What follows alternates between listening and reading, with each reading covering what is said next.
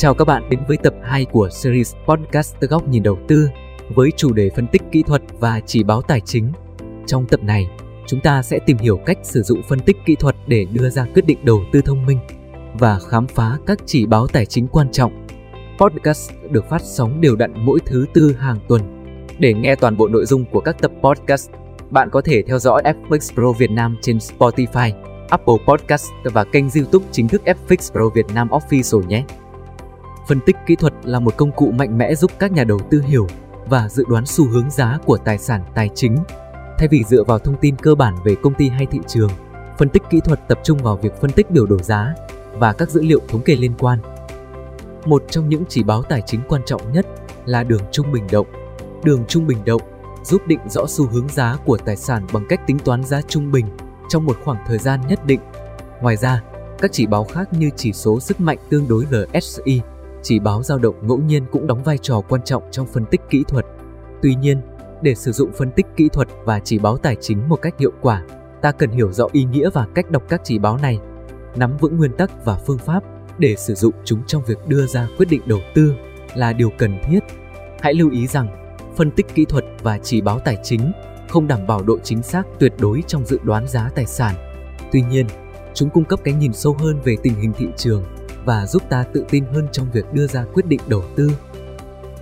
Để sử dụng phân tích kỹ thuật và chỉ báo tài chính một cách hiệu quả, hãy áp dụng các nguyên tắc sau đây. 1. Xác định xu hướng, sử dụng các chỉ báo như đường trung bình động để xác định xu hướng chính của thị trường.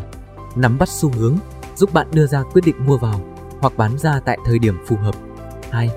Xác định điểm vào và điểm ra, các chỉ báo tài chính như RSI và chỉ báo dao động ngẫu nhiên giúp xác định điểm vào và điểm ra trong giao dịch.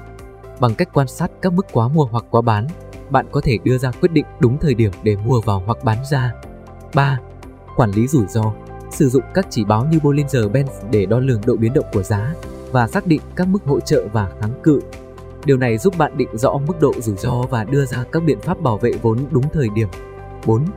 Thực hiện theo kế hoạch, xác định kế hoạch giao dịch dựa trên phân tích kỹ thuật, chỉ báo tài chính và tuân thủ nghiêm ngặt kế hoạch đó, tránh quyết định dựa trên cảm xúc và duy trì sự kiên nhẫn và kiên trì trong giao dịch.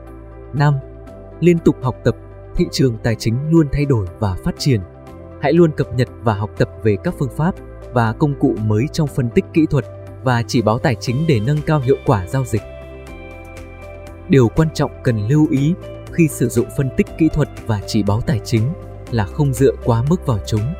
Chúng chỉ là các công cụ hỗ trợ và không đảm bảo chắc chắn thành công trong mọi trường hợp.